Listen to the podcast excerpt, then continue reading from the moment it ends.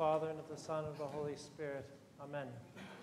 It's good to be back and to see all of you. I feel like it's been a, a long summer of many times away. This last uh, preceding week, a week ago, I was at summer camp with our kids down at the Metropolis Summer Camp at St. Nicholas Ranch, which is outside of Fresno, down in California. And it was wonderful to be around all of the kids, to worship with them, to hear confessions, to teach them about the faith. We also had the blessing of going up to the monastery nearby there, Life Giving Spring Monastery, where there's a very holy Gerondissa, Gerondissa Markella there. So it was a great blessing, and to sing the Paraclesis with the kids on uh, one of the evenings, and now we're singing the Paraclesis here in the parish. At every meal that we had with the kids, we would bless the meal beforehand, and we would say a prayer at the end of the meal, a very illogical prayer. The prayer went like this O Christ our God, bless these remnants, multiply them throughout the world to those in need, for you are holy always, now and ever, and to ages of ages. Amen. This is a common prayer for the end of a meal. I say it's illogical because, of course, our rational mind would go, now what is God going to do with these leftovers here? They're all going to go in the trash. That's what we would be thinking. And yet we say this prayer. This prayer is illogical to our rational mind, but it is actually true.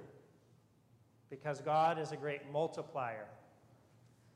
It reminds me of the the gospel passage of the, the woman who comes to get the crumbs at the table of the Lord and how he takes these crumbs and multiplies them through her faith. In fact, the gospel reading today is at a particular location along the Sea of Galilee, and there's a church now there. The church is called the Church of the Multiplication. Sounds like a math church or something. but it's called the Church of the Multiplication. Why?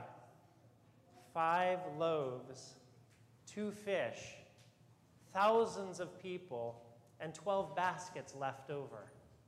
And this wasn't the only time that he did this in the Gospels. He did this multiple times. So he is a great multiplier. He takes what is so little and multiplies it through the world. And so that prayer at the end of a meal, that prayer is a statement of faith of who God is that God is the one who will multiply from nothing. You see, God is by nature generous. Even from the beginning, He created, as we say in our, our dogmatic truth of faith, He created ex nihilo, out of nothing. There was nothing, and He created everything. We take that for granted, but please understand there's no other belief system or faith in the world that understands that? None. Everything is about building with the things that were there. God is someone who's kind of like a, a molder of the things that are already there. But we say as Christians, He created out of nothing. There was nothing. It doesn't make rational sense. And this is why Christianity, one of the reasons why Christianity wasn't believed. A God that creates out of nothing, this was actually one of the big arguments in the early church. Yes, He creates out of nothing.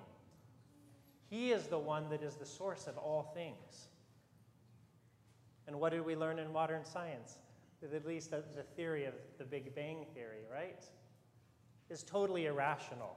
All of creation came from the size of an atom.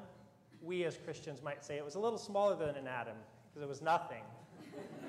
but the science is showing what is beyond logic, something we never could have figured out that everything comes from nothing.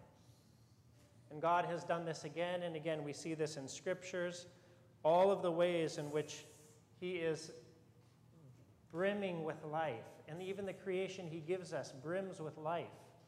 How you have one tree can produce hundreds or thousands of seeds, and then more trees come from that. We see in places where humans have left the place, all the plants are growing and everything is growing wildly. And in Scripture, we see this. We see this with the manna, with the water in the wilderness. You see this with jo- uh, Jacob and the, the sheep. You remember the story of Laban? And the sheep kept multiplying and multiplying. And so many times, and of course, in the New Testament, we see Christ at the wedding in Cana of Galilee. where he multiplied, he turned the water into wine. Again and again, we have this witness of our Lord as a multiplier. Meanwhile, we humans, what are we? We're dividers. You heard that in the gospel, right? In the gospel, I mean, in the epistle, forgive me, in the epistle, says, It has been reported to me by Chloe's people, but there, there is quarreling among you, my brethren. What I mean is that each of you says, I belong to Paul, or I belong to Apollos, or I belong to Cephas, or I belong to Christ. Is Christ divided? Was Paul crucified for you, or were you baptized in the name of Paul? And at the beginning of his epistle, he says what is needed there. I appeal to you by the name of our Lord Jesus Christ, who is the great multiplier that all of you agree and that there be no dissension among you, but that you be united in the same mind and in the same judgment. We humans, we're the ones that always want to cause division between things. Meanwhile, God, He continues to give and give and give. And we see this also in the grace of His saints, how these saints who lived very, very specific places now become the source of grace and of miracles and of blessings for hundreds of years and all around the world. Thousands and tens of thousands and hundreds. How many people know St. Nicholas? How many people know St. Catherine and pray to these saints? And yet they lived in a specific time and a specific place. Of course, the greatest multiplication that occurs is at the holy altar. Because our Lord, through his death and resurrection, who was one man in one place in one time, now is multiplied throughout the world, throughout time, so that all of us can be partakers in that one body that is our Lord Jesus Christ. And so God multiplies himself everywhere, giving us his blessings. Yesterday was the Feast of Transfiguration. And in that feast, we saw once again that our Lord is not a God of limitations, but he's limitless. Our Lord, as just a human man, goes up to the mountain and reveals that he's not just a human man. He's the God man, and all of his divinity is revealed to the apostles such that they were afraid. And Peter's trying to build a little tabernacles for them, and the cloud descends and the voice booms. All of this to show God is not limited by anything. We commemorate the Feast of Transfiguration to remember that we too can be transfigured that we too can become united to divinity.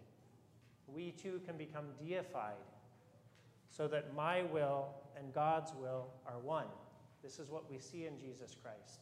His human will and his divine will are completely united, so much so that you can almost not tell there's a difference between them. And we see this in the saints as well, most especially in his mother, who said, May it be done according to your word. And in her example, we see how humanity and divinity can be brought together through our humbling of our will, so that our will can be in, in subjection to God's will. And what happens then? Multiplication.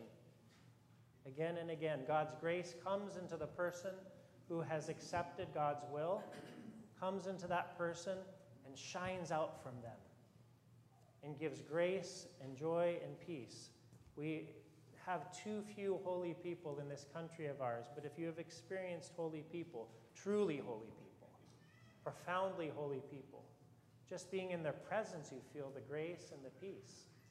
They don't even need to say anything because God's grace is pouring out from them like this relentless torrent, coming out from them to everyone who is around them.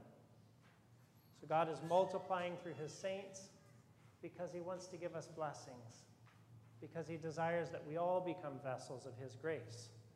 He desires that each of us become this big torrent of, of God's grace so that we spread it out to those around us who need it so desperately. I want to share a very special blessing with you. Our parish has just received three relics, and these relics will be a great blessing for our parish for as long until kingdom come. The, the relics, a little backstory, first of all. And these weren't from the Holy Land, by the way. I mean, I didn't get them from the Holy Land. But when I was in the Holy Land, I went and visited St. Savas Monastery, which is um, out in the Judean desert. It's one of the oldest monasteries in the world. And at that monastery, we were walking around, and photographs were forbidden. Very clearly, they said that.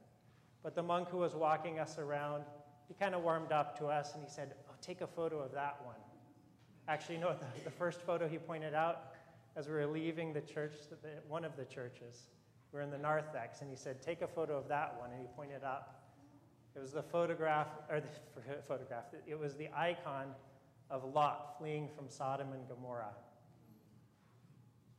That's what we need, is that image of Lot fleeing. So he warmed up to us some more and he, he let us take photos of some amazing icons that are over a thousand years old. And then we come into the church that St. Savas himself actually built. It's in a cave. And this church is dedicated to St. Nicholas. And we were walking around there, and I noticed this icon off to the side. And I said, Can I take a picture of this? This icon was an icon of the martyrdom of the monks of St. Savas Monastery. And I'll, I'll print it out at some point, a large icon, so that we can have it. But it's, it's a profound icon, just all of these monks and these Persians coming in. This was in the 7th century, slaughtering them all. These soldiers with all their weapons, and these monks with nothing. And so this icon was very striking to me. Two weeks ago, I received two of the relics that we received are of the Holy Fathers of St. Savas Monastery who were murdered. And one of them is a, a myrrh streaming relic.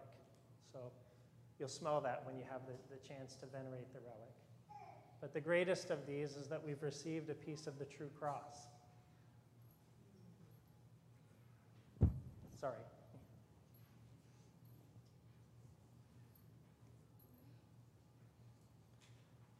The hymns that we hear, excuse me, the hymns that we hear during Vespers and Orthros every Sunday, every Saturday night and Sunday, they have new meaning when you have the cross in front of you. So I'll stop at this point, but there will be a chance for us all to venerate the relics, not today, but I'll let you know. So it's a great blessing for us. God bless you.